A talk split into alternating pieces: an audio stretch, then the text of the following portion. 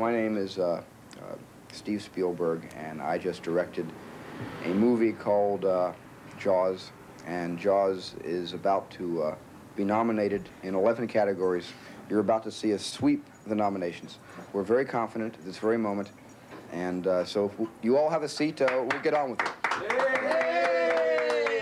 Hello, welcome back to another episode of the Happy Amblin podcast, the premier podcast blending and mending the filmographies of Adam Sandler and Steven Spielberg throughout history.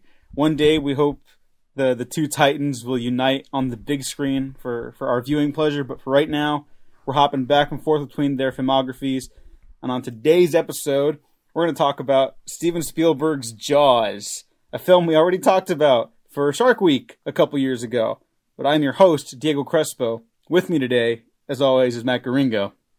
Yep. Matt, you once told me Jaws is your favorite movie. And then you told me that a bunch more times after that. Yes, it is. Good goodbye. You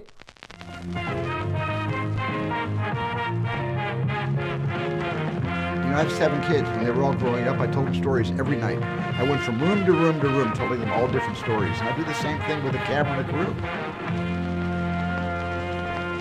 That was fun.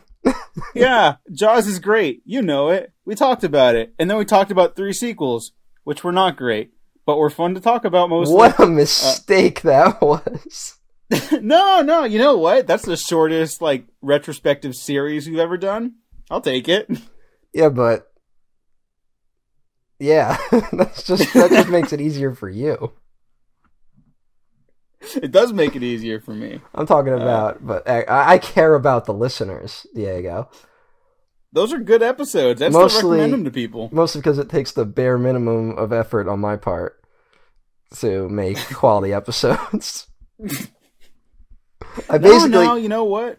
I have the very low bar of just watching what we're going to talk about. well, you got to talk about it too. Yeah, but that's easy. I love the sound of my own voice. Okay, but you can't just like blabber bullshit either. You know, there's effort into there. Yeah, but how? Yeah, I I I bring up every episode we've ever done as evidence against that. That's literally all I do. I pivot every episode to be about what I want to discuss. Gee, I hope that doesn't happen tonight. Oh no, of course not. Especially on this episode where we're not actually going to talk about Jaws. Um, it's a, it's a great it's a great movie. It's it's maybe Spielberg's best. Like it, when people tell me they think it's his best, it's not something I really argue against. I'm like, yeah, you're, maybe you're right. I don't I don't know. It's it's Jaws. It's the fucking best.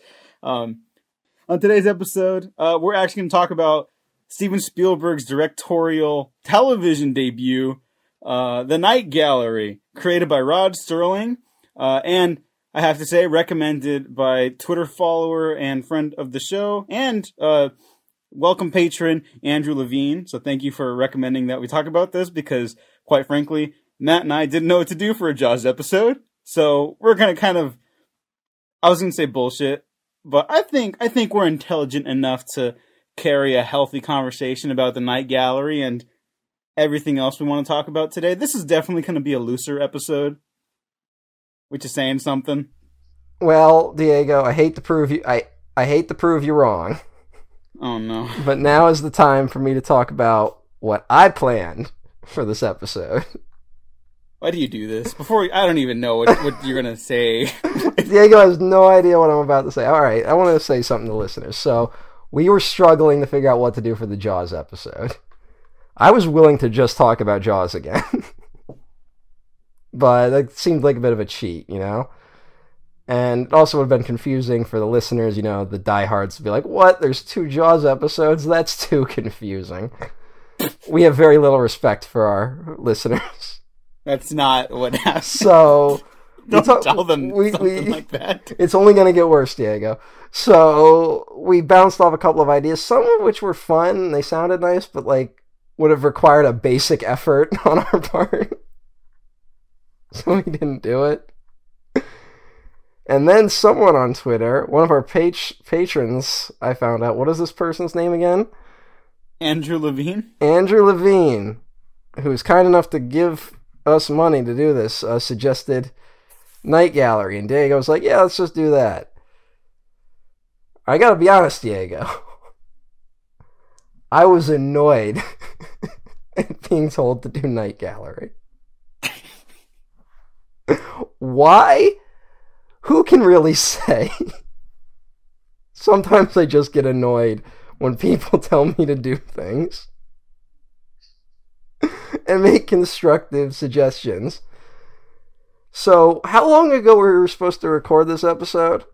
Oh my god, it might have been a month, but th- that's a separate thing. So, That- about a month was- ago, we were supposed to record. No, okay, there was one week where we delayed. We are like, let's try to figure this out, and then things just kept piling on outside of our control. So we were like, oh no, So, not again. I'm just, I'm just going to cut to the chase of this. I did not watch the Night Gallery episode. Miss Joan Crawford, Ossie Davis, Richard Kiley, Roddy McDowall, and Barry Sullivan. Starring in the Night Gallery. I had this really funny idea a couple weeks back that I would just come on and pretend I had seen the Night Gallery episode. Because I vaguely remember it. I saw it years ago and I vaguely remember it.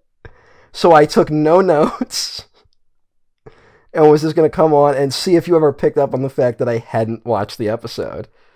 But then we kept delaying it and I forgot that I had done this. So then today, when I was getting ready, I was I went to go look for my notes. I realized I didn't have any. And frankly, we've delayed this episode too many times. And we kind of have to get it done. So I decided, fuck it. I was just going to come on and admit to my crimes. So I got nothing, Diego. I got nothing this week. All right, well, thank you for admitting that in the middle of this episode. Yep. I appreciate that. Oh no, we're only seven minutes in. Oh yeah, no, no, no, it's great, it's great. Um, Night thankfully- Gallery. I have notes. It's the one about the eyes. save this. It's the one about the eyes, right? eyes yeah but i okay so the pack i got because i had to buy this from amazon that's how committed i am to this show i had to buy this from amazon because i couldn't even find it anywhere online like to rent to buy as a single episode That was the other thing. I was not going to drop money for this. yeah no i wouldn't recommend that actually I've got a Just rent- healthy I've got to rent Bulletproof tomorrow or whatever the fuck. I, I wouldn't recommend this to anybody. Uh, just out, out out in front. What I would recommend is interviews with Steven Spielberg about Night Gallery. Oh yeah. because uh, there's a lot of interesting history. We talked about it on the uh, the duel episode with Spielberg's um, like the whole the producer thing. Uh, Joan Crawford having to kind of step up for him because the the casting or the the crew behind the camera were giving him a hard time on set because he was like 21 or something like that when he got this job, and he like nails it. But the problem is Matt, I don't know if you know this, but when you're a 21 year old, you tend not to be the smartest person ever. And I'm not even calling Steven Spielberg an idiot, but at the time, this is this is a, a paraphrase quote from him. He was like devouring a lot of like the French New Wave and like a lot more experimental European cinema. And so when he got the job to do Night Gallery, he's like, "Oh, I can do that."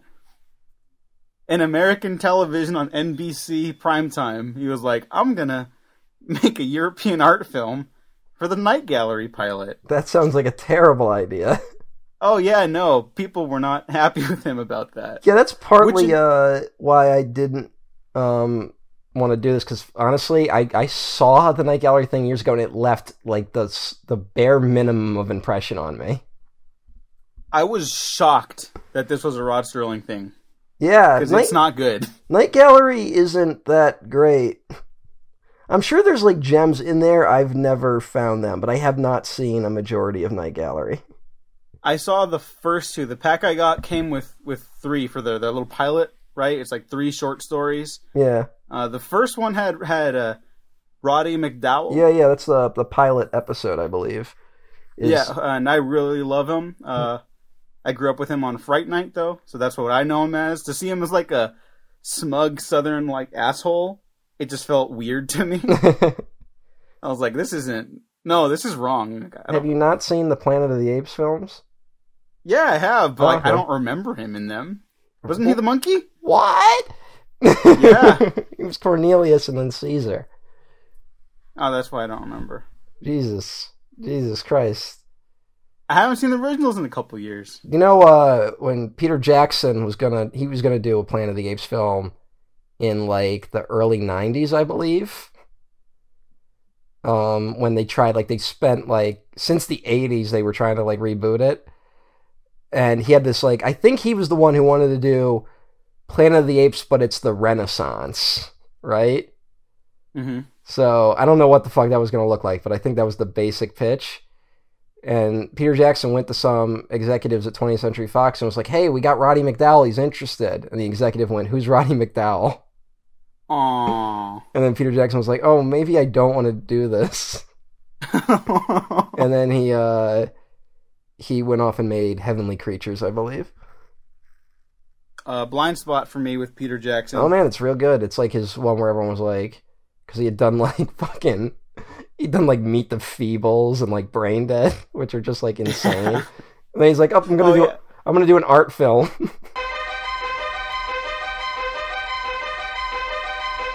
Sodomy, you must think it very odd of me that I enjoy the act of sodomy. You might call the wrath of God on me, but if you tried it, then you might agree that you enjoy the act of sodomy. I would recommend a lot of Peter Jackson's stuff. Really fun splatter horror madness. no, yeah, it's uh not I Meet the Feebles is a very acquired taste. I don't know who I'd recommend Meet the Feebles to. Would you would you say it's like kind of trauma y? Like if you like It's trauma it's stuff? very trauma y, and it's it's it's a nightmare kind of. Please, God, I know I've been a bad bunny, but if you make Nothing me well again, I is sacred.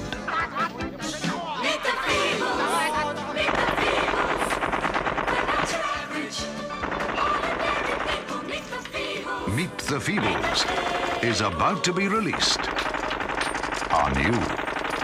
It's a very uh, disturbing film.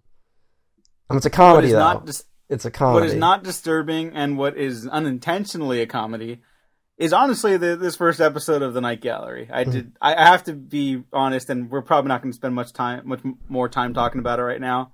Uh, I I was really shocked that it was this bad. Like it, I felt like I had stepped into the Twilight Zone. But it was me as the protagonist discovering like some alternate universe where the Twilight Zone sucked. and I I don't I was I was just so surprised like in, in the first the first setup for the the first episode of the Night Gallery it's not even the one Spielberg directed.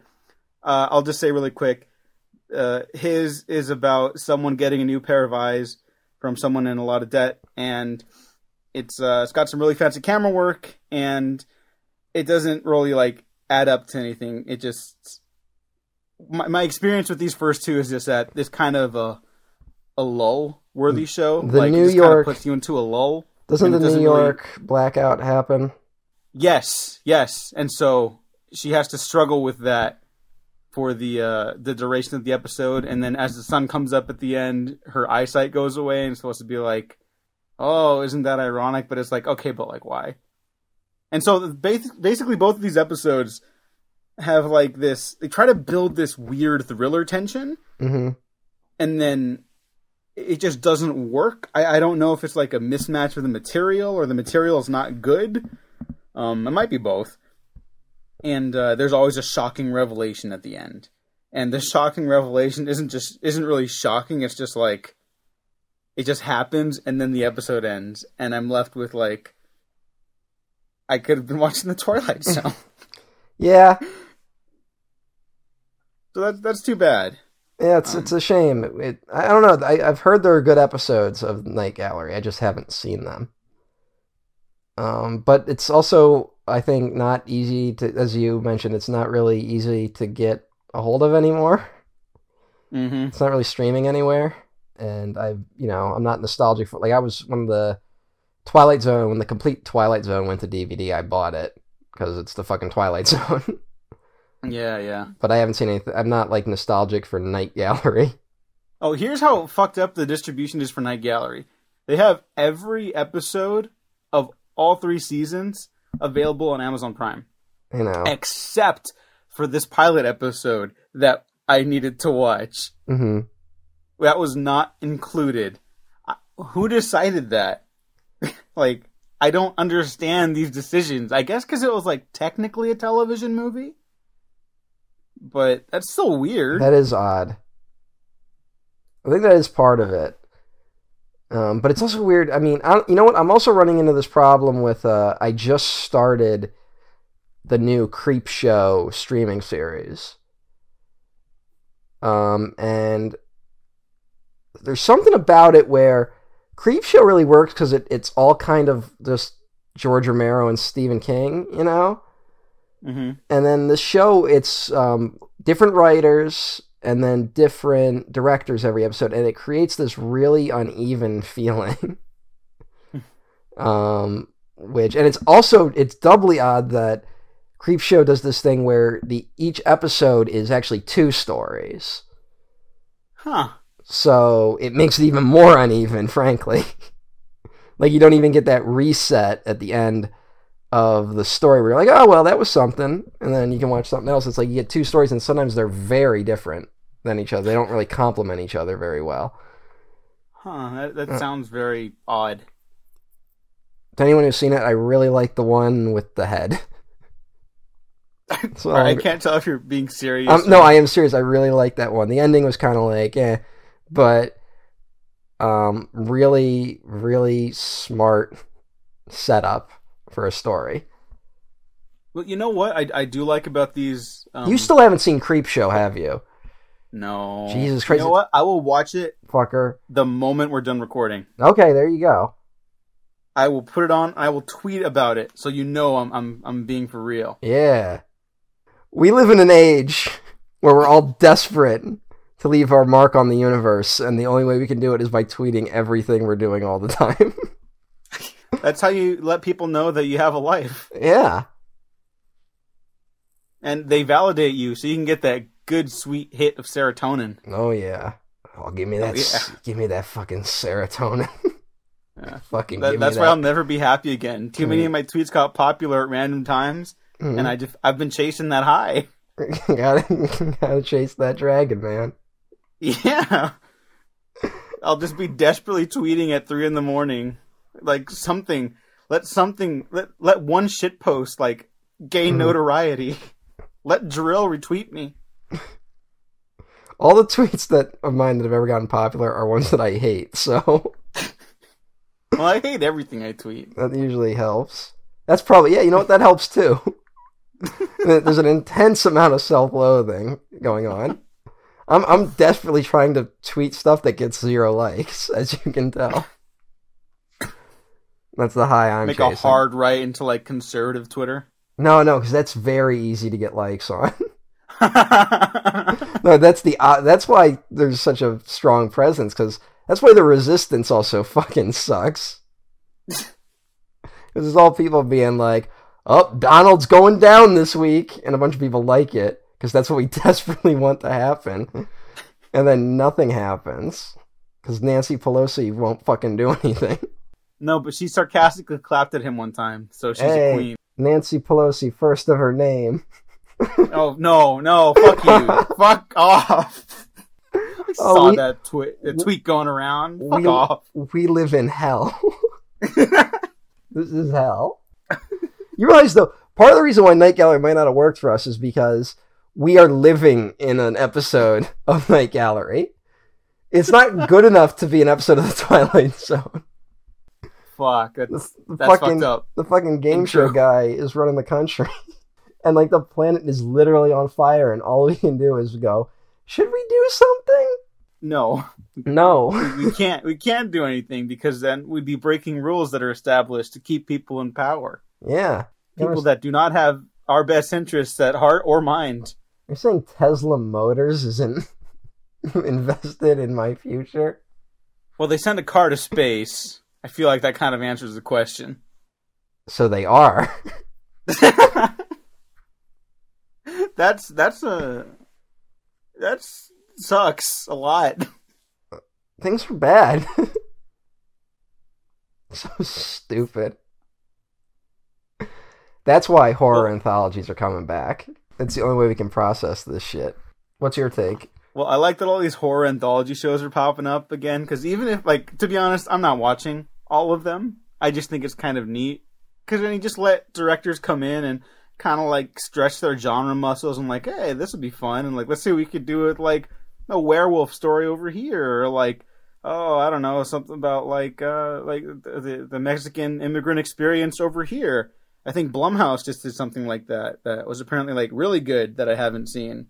So I'm gonna check that out on Hulu when I get a chance. But I don't know. I just think that's really neat because it's harder to get movies made hmm right now. So that's Yeah. T- TV's kind of uh interesting. It's in an interesting place right now, and I don't know. I just think that's kind of nice to appreciate. TV's in a very, very interesting place, especially with streaming. But good thing we can trust Netflix to handle all this well. hey, Netflix, where the fuck is The Irishman playing?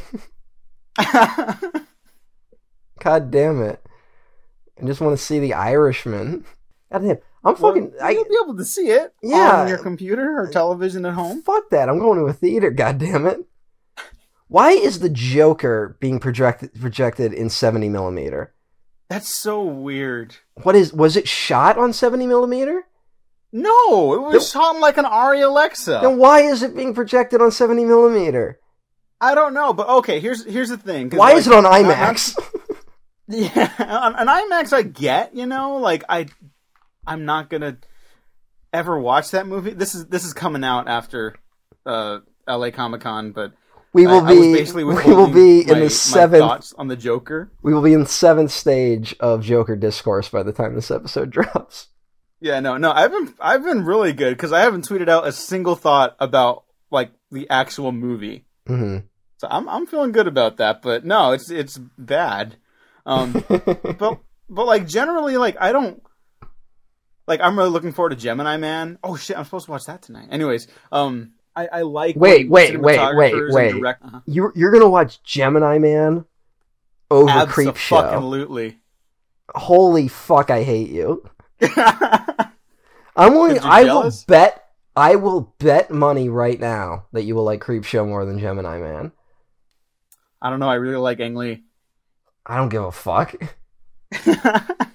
If you like, if you like Ang Lee, fucking Gemini Man bullshit more than Creep Show, I don't know why we do this podcast. frankly. I'm Rod Serling. I would like to invite you to join me for the telling of three stories represented in this gallery by these paintings, to be displayed here for the first time. Each is a collector's item in its own way, not because of any special artistic quality, but because each captures on a canvas, suspends in time and space, a frozen moment in a nightmare. My abiding concern, Doctor, and my singular preoccupation is myself. Eleven hours or twelve, fewer or more, it makes no difference. I want to see something.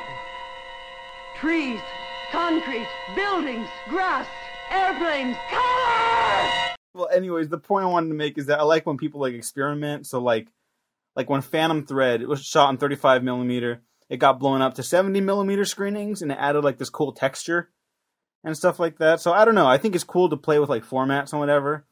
But the problem with the Joker doing that is that it doesn't matter to that movie because it's like garbage. well, it's it's the, everything about the movie. At some point, they realized that they might have a prestige film instead of just a you know comic book movie. So the marketing made like a total shift. hmm like now it's like it, they're trying to make it an event also because they've as per usual warner brothers is desperately trying to recreate the lightning in a bottle that was the Dark Knight's release. Yeah. So I mean, because like every ad for the Joker now is like how you can't miss it because it is electrifying.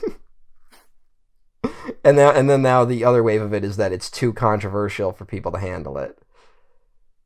And it's like a it's not even as violent as like an average episode of Game of Thrones was. Hmm. it's like But it's also, are- like, are the- used to that. Both movies it's emulating, I think, would stir more controversy than the Joker itself. Yeah. Like even. King of Comedy, I think, would rub people more the wrong way than the Joker. Really? well, especially with the ending, yeah. But like, Yeah. I don't know. I I, I really think. I mean, we we tweeted back and forth about it for a second on Twitter earlier. Like that, it's just the way that the big movies are like made, and they're kind of the only ones that like people are allowed to consume because they're the ones that take up like the theaters the most. You know. So when Mhm. something even moderately different comes along, people are like, "Wait, whoa, hold up." You know, like people want different. I'm not even trying to be like like trying to diminish audiences or viewers. I'm just saying like people want different, and when they finally Yeah. get it, like even the slightest sliver of it, it's refreshing. Yeah. It wasn't for me because I've seen The King of Comedy Yeah. and Taxi Driver, but you know, I get it. Yeah. Jesus Christ. But also, I think there's a weird thing happening right now where, to me, this the past year has convinced me that audi- you are right. Audiences are desperate for variety. But the problem is that you can only do so much variety that the audience will take, you know? Mm-hmm. Like, you can't. Like, 52 movies a year might be the limit, you know?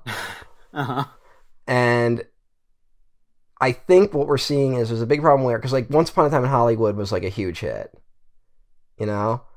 hmm And I feel like The Irishman would be a huge hit, even, but Netflix is fucking up the release, you know? Yeah. Uh, I just think that we're we're at this age where I think we might we might just see theaters kind of roll back to, you know, where there's a movie theater and it literally is playing one movie on the weekend. I think that's where we're heading. The problem is all the multiplexes aren't invested in that future, so they don't want to, you know, pivot towards it. And then streaming just wants to absorb everything. So, because I think because there's a theater in my house that it just opened and it's only five theaters, and I think that's a fine model, you know? hmm I think that's going to be the limit in the future. I don't know. I feel like there's, you know, as bad as things are, I'm I'm getting this sense of like the wave rolling back, you know? You know, doing these retrospectives with you and hearing your take on this like so often, I I can see your optimism. Like it's it's improved over the course of the last couple of years, which is nice. I just think that it's, but it's this thing of Hollywood has to find a new way to make it work, and they don't want to. That's the weird thing. They're not. They're not incentivized like they were in the past to find a new path. Instead, they're just like, "Oh, streaming is the new gold," and that's what they're all pivoting to. And hopefully, that will implode. Oh no, it's it's going to. People, other brands are going to recognize very quickly that like, oh, we can't support like creating entire productions like this. How did Netflix do it? And then Netflix will be drowning like in the corner of debt. Like wh- whatever the system they got working, it's going to keep working for them. It's so weird. Um, but here here's what you need to do to keep theaters alive. Play the Dark Crystal Age of Resistance every weekend on the big screen. All Oh, there- 10 episodes. There you go. Just do it. It's the best show of the decade. Wouldn't that be that? Honestly, um, like I know that's kind of a joke, but wouldn't that be interesting if what we if like serials came back where every week you'd go to the theater and it'd be a new movie, but before that you would get one new episode of Dark Crystal: Age of Resistance. so you have to go every week to follow the story. You're gonna hate me for saying this, but I think I hate you more for putting that out in the world. Because I see the Marvel movies becoming that. Um, yeah, no, I could see that, but I don't think Marvel has that hook that you need. Frankly. Do you really think that they're gonna flounder? Um, I don't know if Anytime flounder, but I think we're still. I think the jury is still out. Frankly, I, I think uh, what they do in the next year is really going to determine it. The real thing is that they're now pivoting to streaming with uh, Disney Plus, and that could that could be the future. Mm-hmm. So, I mean, we, we could be like, we might end up in a world where the Star Wars films are going straight to Disney Plus. Hmm. I mean, that just that just could be what it is, but who knows? I don't know. I really don't. Um, but I feel like if Marvel pulls back a little, because Marvel doesn't seem to be increasing the number of movies they're making, they're just now splitting it between theaters and streaming. And that could just that leaves room for stuff to fill that. That's the the problem is that Marvel really hasn't. It's taken up so much of our lives that it hasn't allowed room for other things. And all the movies that have been trying to replace it were, have been trying to emulate Marvel, when really the answer is you got to do something different. What that different is, I don't know, but we'll see. But yeah, Dark Crystal Age of Resistance is amazing. Somehow, the director of The Incredible Hulk, Now You See Me, and uh, I don't know, some other generic action trash that I can't remember. Uh, director Louis Leterrier is a genius, apparently. I guess. Um, I I think it just goes to show you that the problem with Now You See Me, which is I think made my list of worst of the decade. Um, the problem with it wasn't directing; it was uh, writing and premise, and then directing. I don't know. That that guy he he surprised me. Although. I, I I stopped in the middle of Dark Crystal for now. okay, I, I had won't, to- I won't, I won't say anything. I had to take a break because it uh, was it was like it was depressing me. it, it's aggravating, right? Yeah, it's aggravating, and I, I also made the mistake of I watched Neon Genesis Evangelion for the first time, which is like I mean, there's a bef- uh, there's a before and after with that, as uh, I will just say. Oh, Um, oh no. I've been walking around in this world in the after of completing End of Evangelion, which was an amazing experience, and I deeply regret doing it. so I shouldn't watch it. no, you totally should. It's amazing. I, I tweeted about this. You know, like people will come up to me and be like, "You got to watch this thing. It's the greatest thing ever." And you like your friends, they all say that about everything. Yeah, As I just said about Creepshow earlier. yeah, but you've been saying that for a while, so that one I will actually watch. Yeah, but but the, the thing is, like, even Creepshow, which I love, it's not the greatest thing ever. It's just like great, and you'll you will like it, you'll love it. But every now and then, there's that one thing where everyone's like, "You should watch it. It's great," and you're like, "Yeah, I'll get around to it eventually," and then you do, and you regret not watching it earlier. that was what Neon Genesis Evangelion was. See, because right now, it's weird. No one told me to rush out and watch the original Dark Crystal movie. I just did it because I was like, I like puppets and stuff. That's cool, and I like Jim Henson. And I was like, yeah, I got, I'm up early, whatever. The sun's barely out.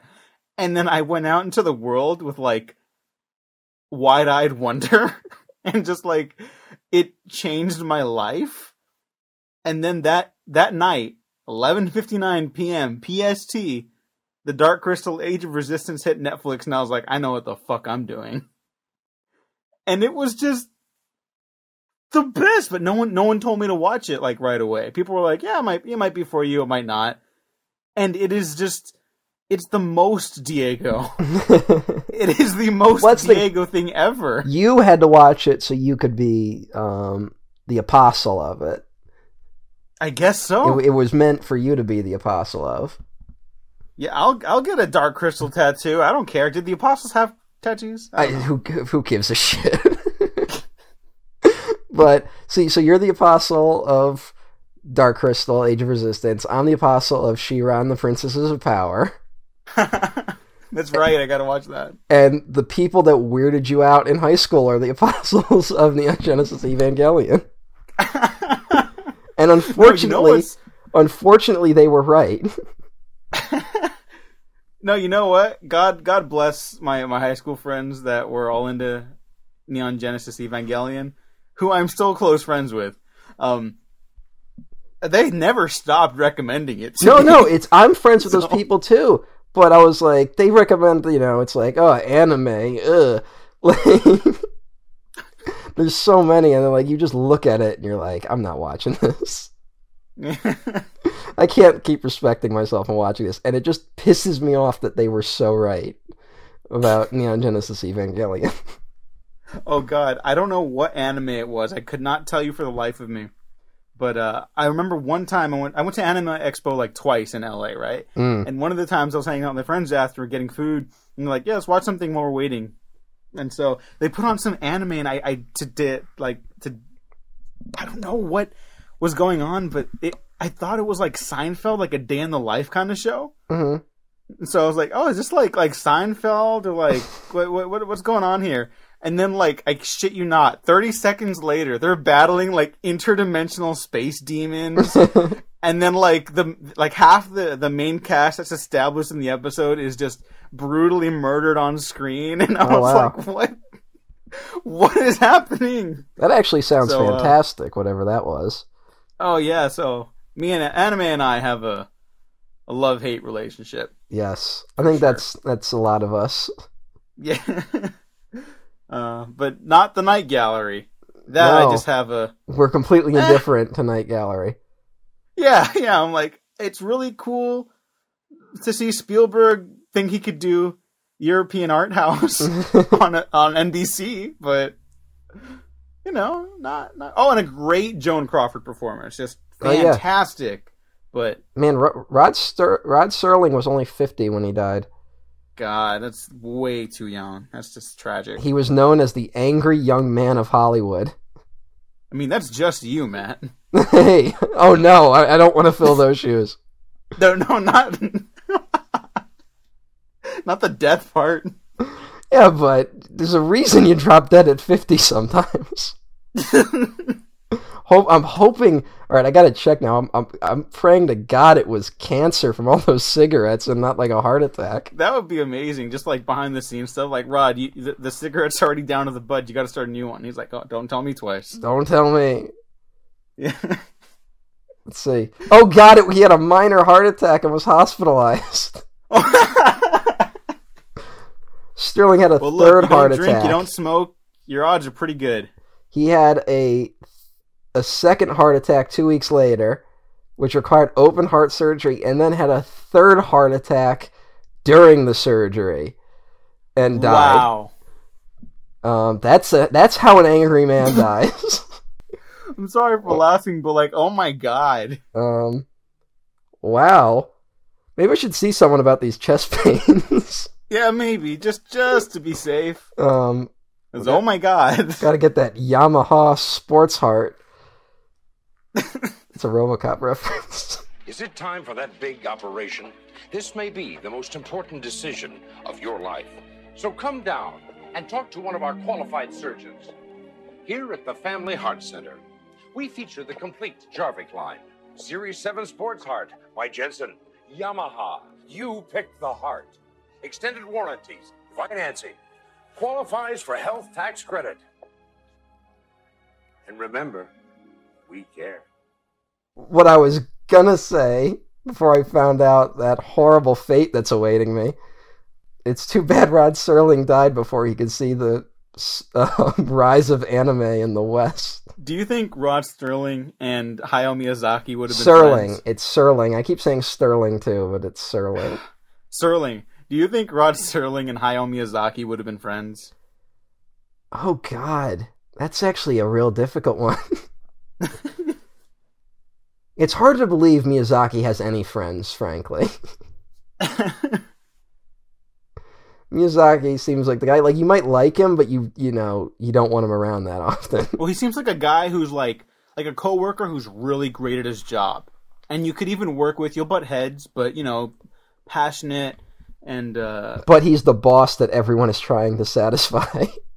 yeah, not exactly want to go for a beer after. there was some one of the movies. There's a behind the scenes video of him like making food for all his staff.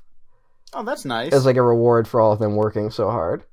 Which, uh, hey, you know, we might re-examine some of his methods in the age where we're re-examining uh, Crunch.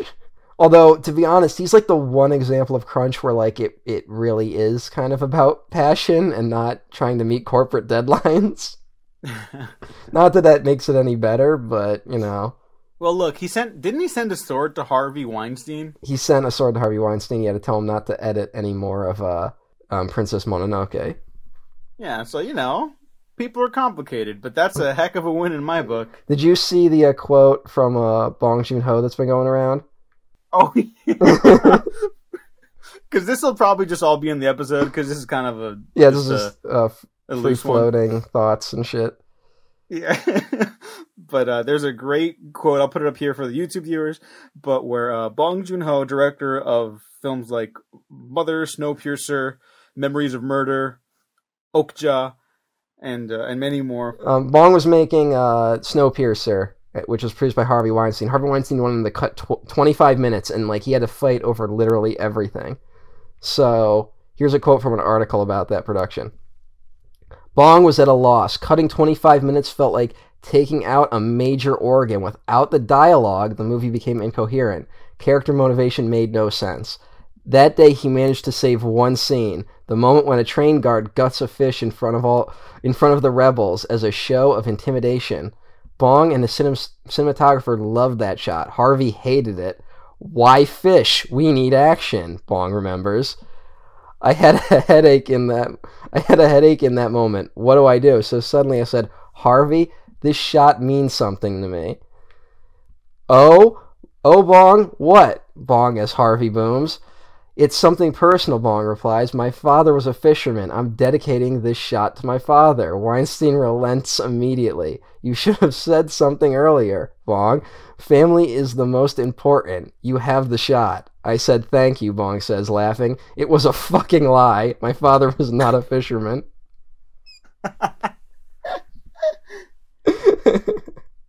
I love that guy. Hashtag Bong Hive. Um, where I'm the fuck? forward to Parasite. Where the fuck is Parasite playing? Jesus Christ! Uh, it's actually playing in like two theaters in LA. Good lord, you should you you should go see it. I might to- double feature it with Gemini Man. just to mock me. I can't see it right now, and I really want to. Look, I don't. This is how I know that I just, I, I.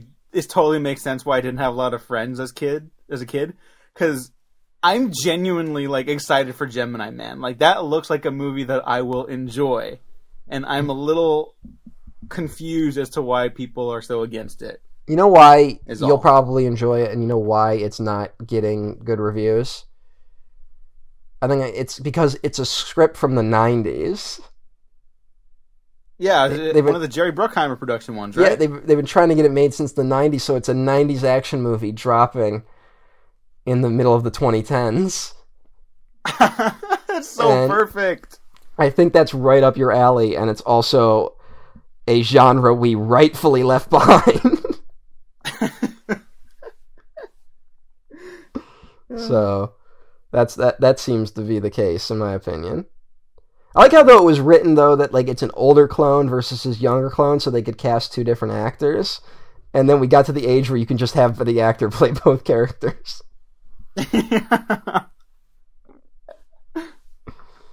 Yeah, I mean, hey, you know, that's I, Ang Lee. He's a dude who just likes experimenting with like digital film. Yeah, you know, like when he uh, made That's why I uh, really appreciate him. like with uh Billy whatever's halftime whatever. Billy Lynn's uh, halftime walk. yeah. A real transformative film. Not a And and not a fan. and Life of Pi, which everyone lied to me and said was good.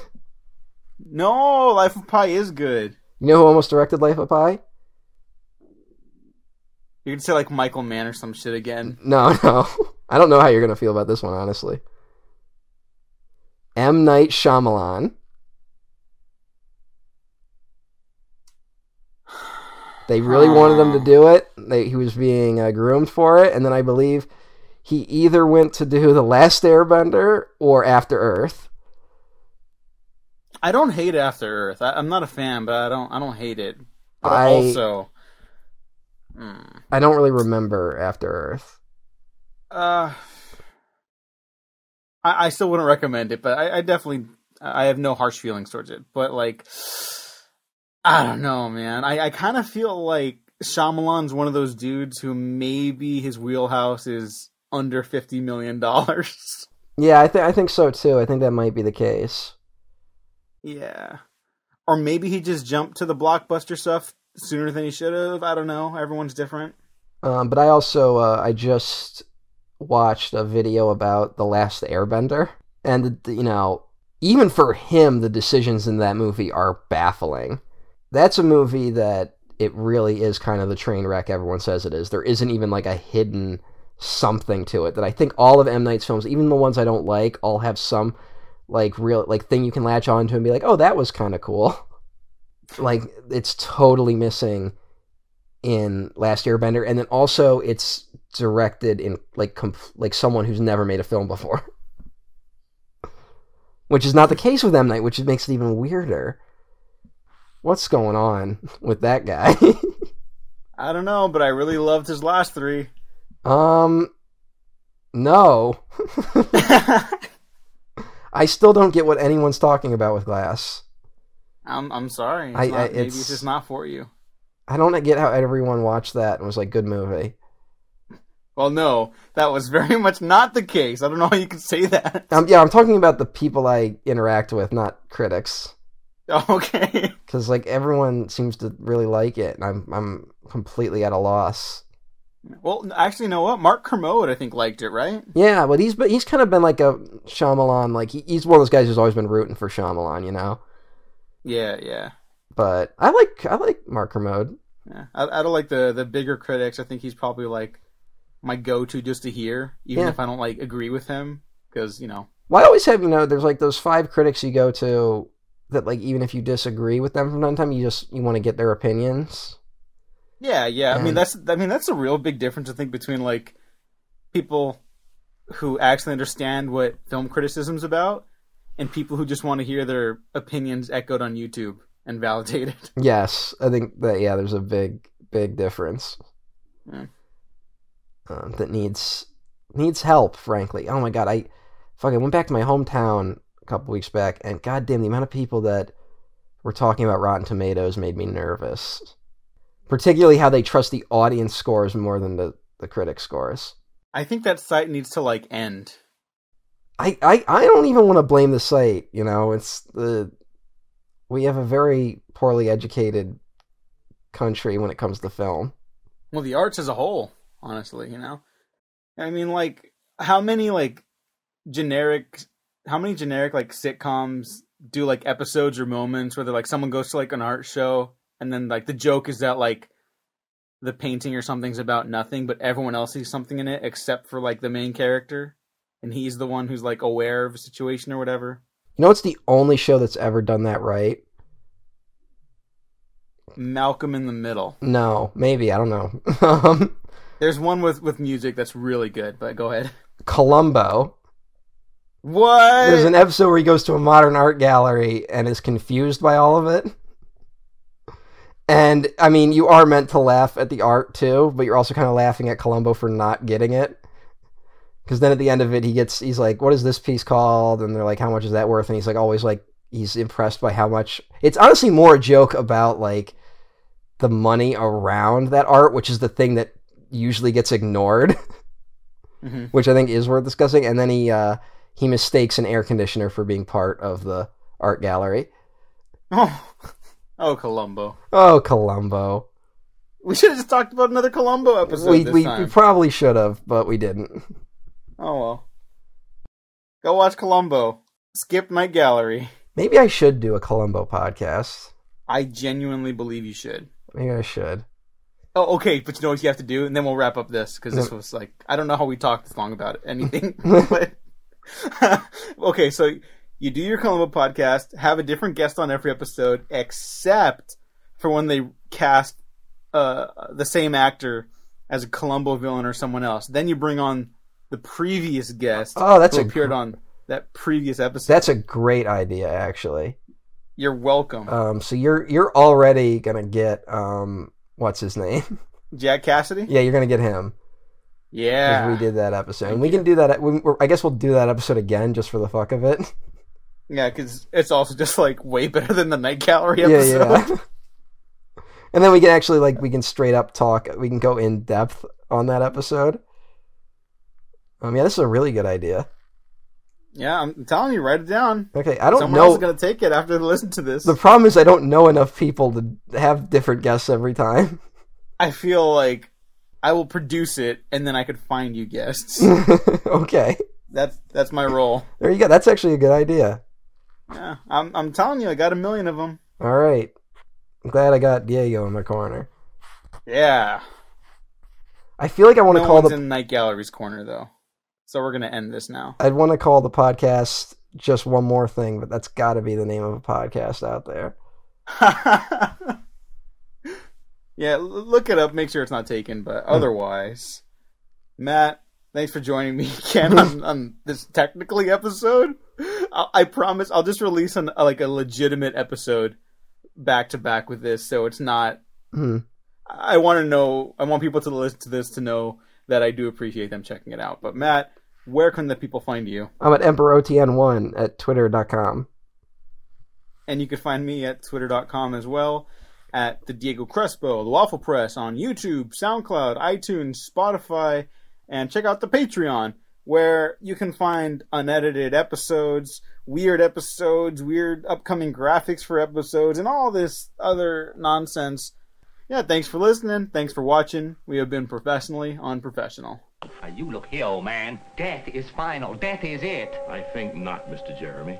I think there are things stronger than death and more lasting than the grave. Portifoy? I think hate is stronger than death, Mr. Jeremy, and I think you're beginning to realize that. Ah!